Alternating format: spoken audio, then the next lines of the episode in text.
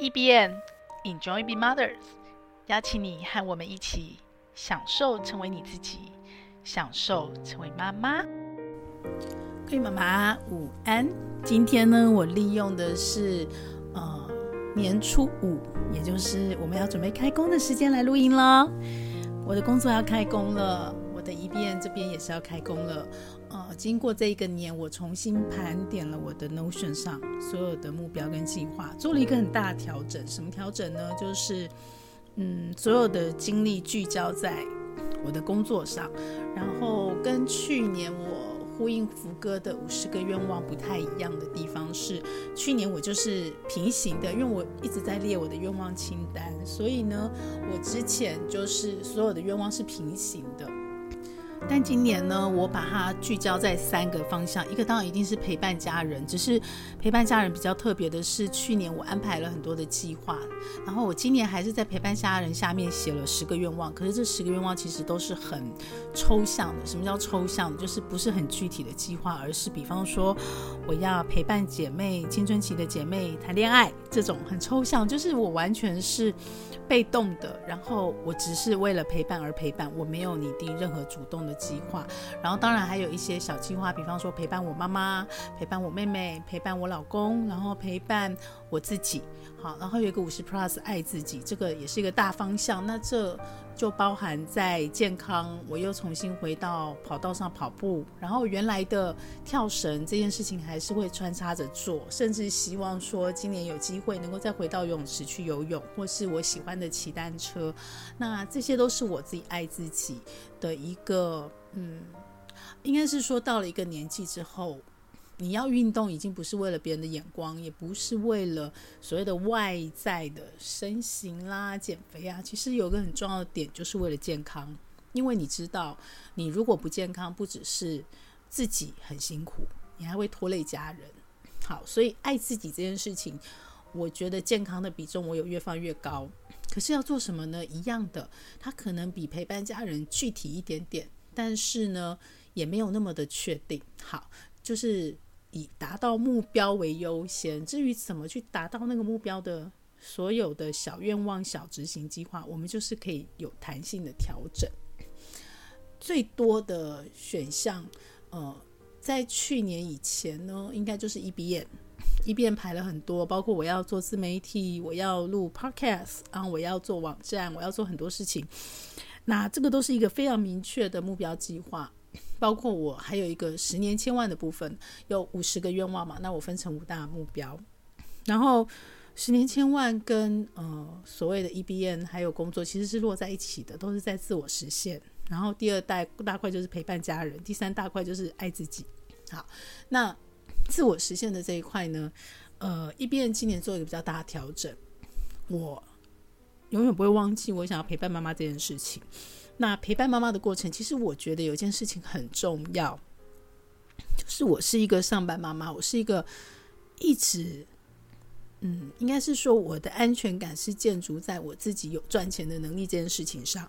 那我也一直跟我的女儿说，女人要有有赚钱的能力，你可以因为任何阶段性的一些调整，然后你不工作，你没有赚钱。可是你不能失去赚钱的能力。那至于什么是赚钱的能力呢？它其实不是那么的一定要怎么样。比方说，你一定要一直拥有工作，不是的，而是怎么样你可以让自己不用担心，有一天当你没有任何人可以依靠的时候，你还是可以活得下来。不是赚大钱，也不是说一定要赚多少钱。可是你一定要有赚钱能力，那这个赚钱能力也包括了主动的收入，也包括了被动的收入，这两个是要兼顾的。那我这几年又更意识到另外一件更重要的事情，就是，呃，被动收入这四个字，在我年轻的时候，我们其实是没有什么叫做被动收入的概念，其实它就是一个投资嘛。那只要你有赚了钱，工作赚了钱，你有余额，你其实就会拿来做投资的行为。当然有很多人的投资是最简单、最简单的定存。那在台湾呢，其实投保率非常的高，所以有很多人的投资是买保单、买储蓄型保险，或者是后来我在金融业我们推过的投资型保单。但是呢，回归到保险最基本核心的本质目的，它其实是求保障，它其实是转嫁跟降低风险。所以呢，我个人比较没有拿保险来当做投资用，它就是我一个 worst case 的准备。好，那我的投资就自然就是股票基金，然后这几年有 ETF，然后还有很多人是把房地产也拿来当成投资的项目。OK，女人什么时候会投资？就是在你还没有嫁人、还没有成为妈妈、你开始赚钱的时候。嗯，有的女人会投资美貌，会投资包包，会投资精品，这当然也是一种投资。可是，呃，精品它的投资价值，这就不一定了嘛。因为也有一些像收藏爱好的，他有可能一个包买的时候两万，卖的时候十万，当然有他投资的价值。那我我是属于比较平凡、比较笨的那一种，就是我还是投资金融市场提供的工具。我们那时候没有什么被动收入的概念哦，所以呢，我们那个时候呢，我们是把它当成是呃。为自己就是买一份保险，其实也是一份保险，保险投资，投资保险，对。然后，所以呢，你有钱就存下来啊！我想赚更多的钱，我想用钱赚钱。我们比较讲的是用钱赚钱，所以呢，我们就会去做这样的投资。那我又比较贪心一点，我比较没有办法，就是忍受只有定存的利率，所以呢，我们就做了很多。可是我必须说，真的，当你成为妈妈之后，尤其是你如果是没有赚钱的妈妈，不管我们不失去赚钱能力的情况下哦，可是你暂时停止了工作，你停止了所谓的主动收入，好，被动收入这一块就会跟着消失，大部分会。可是有一些女女性哦，有些妈妈很厉害，就是老公会给家用嘛，尤其是我认识很多医师娘。他们其实被动收入非常厉害，他的赚钱的能力保留在被动收入上，所以老公拼命赚钱，或园区的很多工程师先生赚钱很辛苦，可那些钱呢，到他手上不只是家用，他还会去买房子投资、买股票投资，哦、呃，他其实是非常的厉害的被动收入的高手。那这些钱就很 OK，他就有他的呃退休金的准备。包括帮老公准备，可是呢，我身边很多的女人变成妈妈以后，尤其是变成全职的家庭主妇以后，她其实就失去了主动收入的能力，更失去了被动收入的能力。所以我看到的是，连我这个上班族，因为我们在五十岁、三十岁到五十岁为家里奉献的时候，其实，尤其你住在台北天龙国。你的月支出，我是真的认真记账过，而且我还有，因为美珍的一篇文章，他也去抓过一些统计数据，政府的，所以你一个月家庭支出十八到十万是正常，在台北，包括房贷啦、车贷啦、家庭支出啦、小孩教育金啊，你很难存钱，真的很难存钱。那我有卡到我们家创业嘛？那我们。两个人都是很拼很努力的，所以我们的月收入是远超过十万，可是其实能存的有限，那我们也就把这些钱拿去做其他的规划。所以当我单身的时候，为了自己买保险也好，为了爱自己也好，我所做的所有的投资行为跟存折，其实在中间锻锻炼了两年多，呃，二十，对不起，不是两年哦，是十几年，十几年，一直到。现在五十了嘛，哈，小孩子长大了，你就会开始哇，好紧张，我的退休金怎么办？你看，连我一直在赚钱，从来工作没有停过的人都会有这种焦虑，我的退休计划都没有做好，那你就可以想见我身边有多少的妈妈，尤其是全职家庭主妇，她其实是完全没准备的，甚至有负债。好，我们说房贷是健康的负债，她也是负债呀。所以呢，当我来帮妈妈做这件事情的时候，我就更意识到退休金，退休金对所有的人都是压力。呃，我们父母那一辈其实还够，因为我们帮他存了。可是我们这一代小孩子，很多人是没有劳保健保的，甚至不工作的。OK，所以没有人帮我们存啊。那我们退休金从哪来？劳保健保要倒，对不对？我们就只能靠自己。所以我我自己觉得。对我来说，推退休准备这件事情，不只是为我自己，其实也为了我身边很多很多我认识但我知道他们没有准备的朋友。那是一种你焦虑，可是你不知道从何而起的做法。那也绝对不是二十岁的我可以那么大摇大摆的把我赚的主动收入都拿去做投资，来存退休金这样的概念。第一个，我失去了时间，我不再像二十岁有未来长长的三十年可以做时间复利。我失去了时间，我越失去时间，我就越需要投资更大的资本、本金去在短时间内让它达到那样的效果。第二个，我不只失去时间，我还失去了自信，因为跟市场隔了那么久，这么多新的金融工具，我到底可以怎么操作是安全稳健的？因为我现在的资本那么大，我不能像年轻的时候冒那么大的风险。没有就没有了，而这个资本是我这二十年来可能是省吃俭用存下来的，可能是我们很重要的基础。可能他同时要存我的退休金，还要存小孩的教育基金，或者是其他后面更多的钱，以及大家千万千万不要忘记哦，医疗费越来越高，所以这是一个很大的焦虑。然后第三个，也绝对不是像我们年轻的时候，就是努力赚钱，不管你是主动收入是被动收入。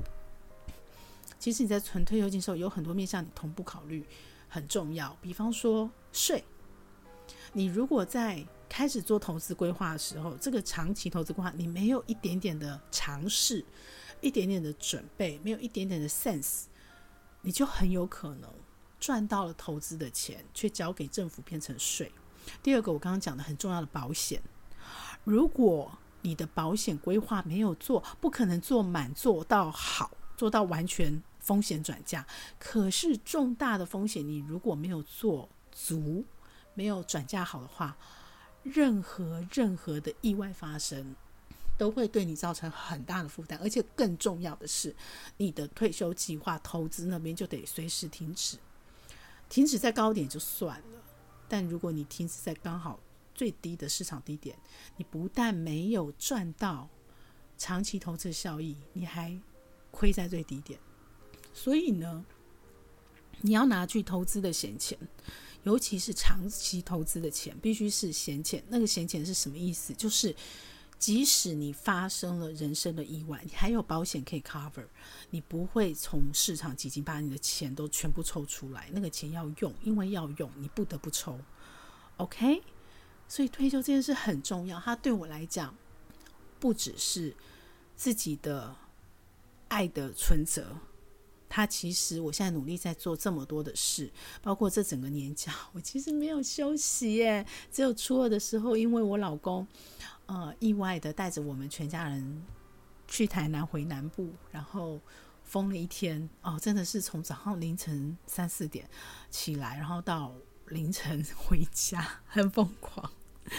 除了那一天，我其实他每一天都在工作。为什么会这么甘愿的工作？其实。因为我知道我在为了什么努力，为了自己，为了我们家，也为了一群我的朋友，还有后来因为课程认识的一群的学员。一开始只有妈妈，后来男生女生都有。应该讲说五十 plus 以上的人，退休准备真的很重要。所以我很造进又很任性的开了一个实体工作坊。谈退休，我非常骄傲的敢说，这个市场上没有任何一个课程、一个工作坊是像我们这样做的。我用世界咖啡馆的方式来做。为什么要用世界咖啡馆？因为一次请到七位讲师，每一位讲师都是这个领域我认识很久、我信任的讲师，而且专业足够。而且最重要的是，我很 care 实战经验，因为我来上课，我就是要学东西回去，而且我要马上立刻操作的。我没有办法请。呃，只是学术上讲理论的老师，我必须他有实战经验，他自己正在做，他才有办法在群组陪跑的时候，知道我们的问题是什么，帮我们解决问题。七个老师一次请到，你想想光讲师费就多高，所以我非常骄傲，没有人敢这样做，我非常的感谢我的老板愿意让我这样做，因为他也知道退休这个议题很重要，他也意识到《金周刊》是早在十五年前，我第一次那时候还在《金周刊》做数位的时候。我们就在推年金改革，我也是因为这个因缘机会，我才意识到这件事有多重要，然后我才意识到退休金的准备有多惶恐。二零二五年就明年，没有很远了，就明年，明年，明年，台湾已经确实进入超高龄的社会。也就是说，你走出去，你可能有三分之二遇到都是六十五岁以上老人。这么可怕的一个社会，大家退休金都准备好了吗？然后我现在五十岁，在十年、十五年，如果照现在的劳健保的状态，它是破产的，它是破产的。那你的退休金靠谁？只能靠自己。所以对我来讲，它不是一个金钱的存折，它是一个爱的存折。爱的存折有没有用？有，它让我有动力，可以在过年加班，希望更多人因为接触到这个课程的机缘。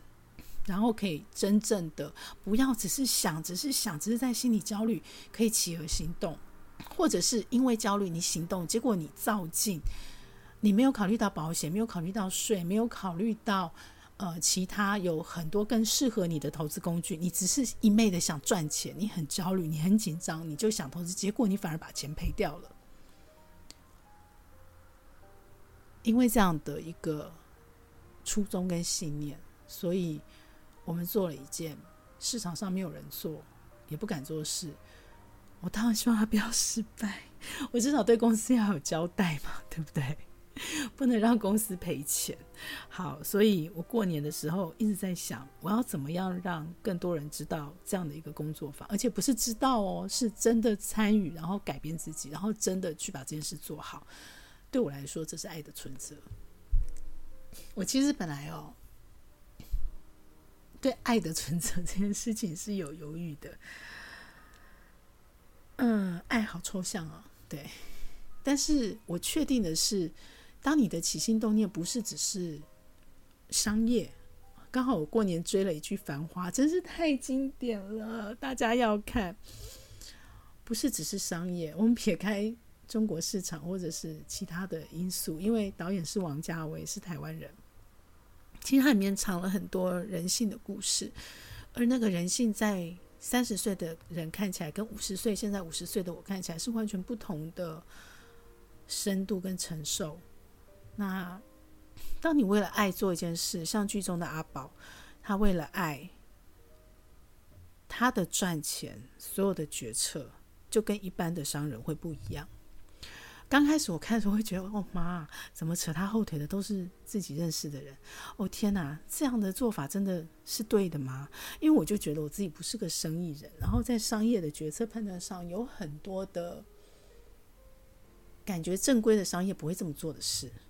那当然，剧中并没有要把阿宝描述成一个绝对成功的商人。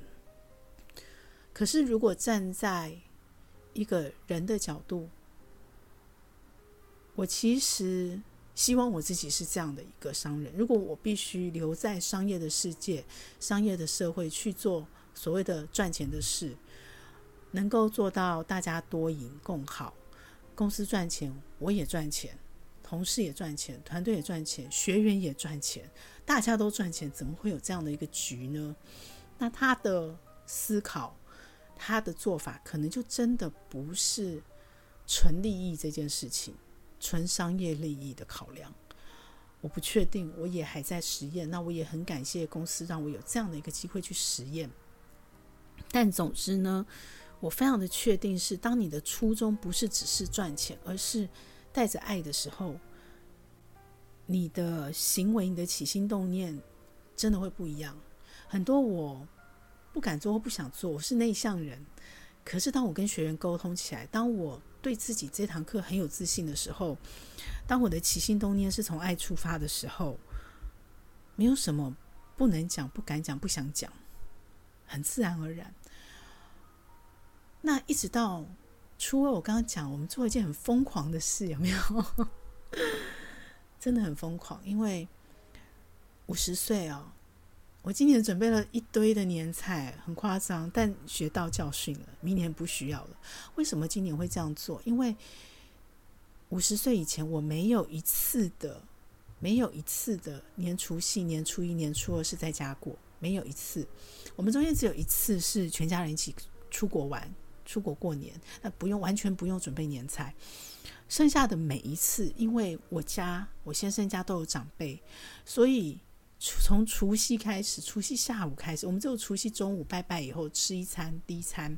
那那个因为我拜拜的菜是我们固定的家里的年菜之外，我就只做一两道年菜，就是从除夕吃到初五的应景的年菜。好，家里几乎就没有特别准备了，然后就是都到长辈家，从除夕初一早上、中午、晚上到初二中午，甚至吃到晚上。最重要的这几天，其实也就是没有放假，然后都在跟家人陪伴、家人团聚的时候，我其实没有准备任何事情。但今年第一年，呃，前两年我的阿祖相继过世，都九十几岁，很福气。那去年先生的阿祖也过世了，然后也九十了，所以他们都很福气的离开了。可是呢，长辈一离开，就是子孙就容易散。好，那我妈妈呢？今年刚好又回台南，我弟弟那边过年，所以呢，几经犹豫考虑，我们就想说，今年的年假比较短，然后我们可能就不回去了。本来是这样决定的，所以今年就变成 Oh my God，五十岁耶，第一次从，而且我们今年又提前放一天，有没有？所以从小除夕就开始一天三餐哦，可能还不止三餐，还有下午茶。一天四餐这样，我要准备到年初五，然后我又很焦虑，因为以前是年初二，可能外面就有餐厅，可是会比较不新鲜，所以我们也是尽量避免吃外面，但还是会外食，因为你会跟朋友约嘛。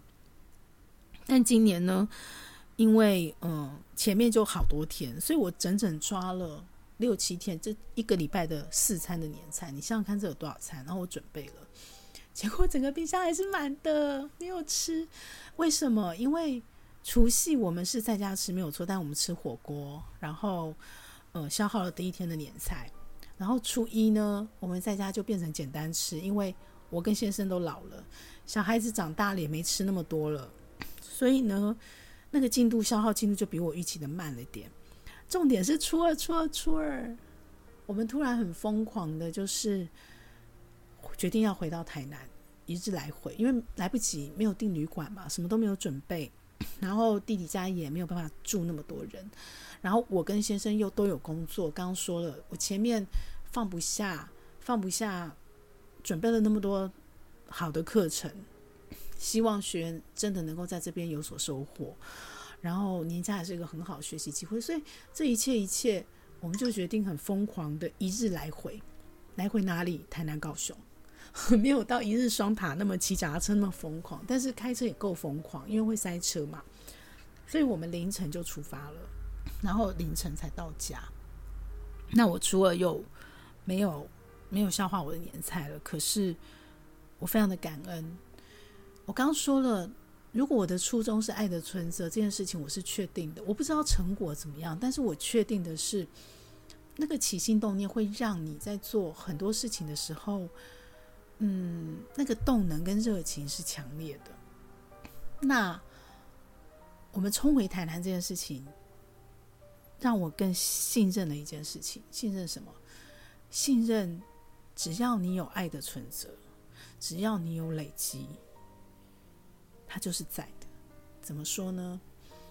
嗯，现在听我节目的可能有很多新手妈妈，你们现在正在存爱的存折。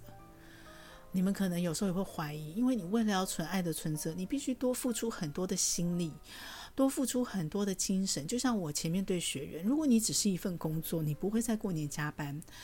同样的，如果你只是因为身份是妈妈，你要做好所谓的社会期待，你要做到你对自己的期待，小孩、家人对你的期待，去做很多事，你不会甘愿。我我不知道怎么讲，就是你很累、很疲劳，可是很多时候。你很容易哀怨，你很容易抱怨、埋怨。可是，一旦那个爱的存折是你自己为了爱去存的时候，你会相对甘愿。你在做事的当下，你不只是为别人，你有很大部分是为自己。你在满足你自己那个存折的累积，你在满足你跟孩子存折的累积。可是，可是，不管存退休金也好，不管我刚刚存学也好，那都是一个你看不见。你抽象的想象那个目标，我要达标，可是你看不到，它更不像退休金都还有金钱数字，对不对？你看得到，虽然很多人最后会迷失在数字里，但是爱的存折是空的，你只能用心去感觉，你完全感觉不到、看不到所谓的你存了什么。那当然，当你用心的时候，你就会有所谓的体会，你会有所谓的余光，你会有所谓的嘴角微微一笑，那个都是一个很深刻的体验。可是它还是抽象的，所以你常常会在存的当下，因为你会需要花更多的精神、时间、体力去让这个存折发生，所以在那个当下，你是你是嗯很辛苦的。如果你不认命，你不甘愿，你很容易放弃。好，那我存了什么爱的存折？我的爱的存折就是，当我先生在创业的那十年，他真的曾经十年没有一天放假，没有一天放假。那代表什么？代表周末假日都是我一个人一打二。虽然我先生没有远在中国大陆，他就在台湾，而且他每天晚上回家。我觉得最棒的是，他非常的专注陪伴小孩子。只有一个小时，我以前常思考，我陪伴孩子一整天，可是我常都是因为要工作、要兼顾、要做家事，我都是背影对着他们，我跟他们在同一个时空，那也是一种存折。可是我没办法全心全意。那相较于我先生，他当时真的很辛苦，可是他没有放弃家人，所以他那一个小时专注陪伴小孩，效果是非常好。这就是他的爱的存折。而那个小时，我可能在希望，我就放松，我非常的享受。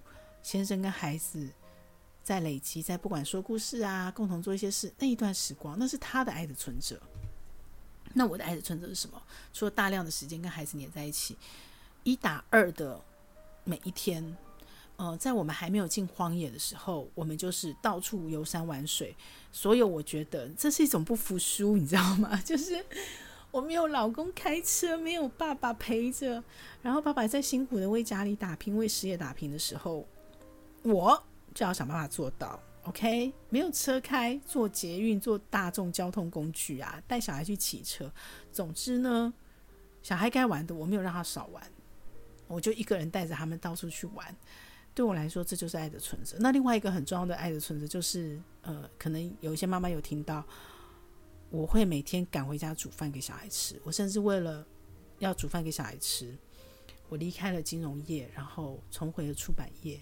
可以准时下班，然后从嗯、家里上菜一桌三菜一汤，到我需要每天花一个多小时，然后整个周末都在家里切切洗洗弄菜，到后来我可以每天很快的，呃，烤箱、电锅、瓦斯炉全部上，气炸锅后来对全部上，然后我可以半个小时出三道菜，然后不用。在周末先洗菜准备，这就是我的爱的存折。为什么？因为没有人要我做这件事。当然我可以外食，我可以买，也不是我特别爱料理。其实在此之前，我并没有太煮东西的，纯粹只是我的外婆、我的奶奶。我小时候老大嘛，老大都是长辈带大的，他们都留下了他们的传家菜，他们的爱的料理，让我印象非常的深刻。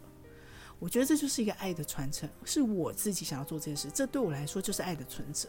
因为食物的味道是会记忆的，所以我希望我的孩子对妈妈的家常菜有印象，而不是对妈妈的菜都没有印象，或是全部都是外食料理的印象。那这是我自己对自己的坚持。那另外还有一部分爱的存折是什么？就是每个孩子，我没有办法参与他的每一次，但是呢，生命重要第一次，我一定要在场。这件事情也是一个上班妈妈的我对自己很清楚交代，还是会有遗憾。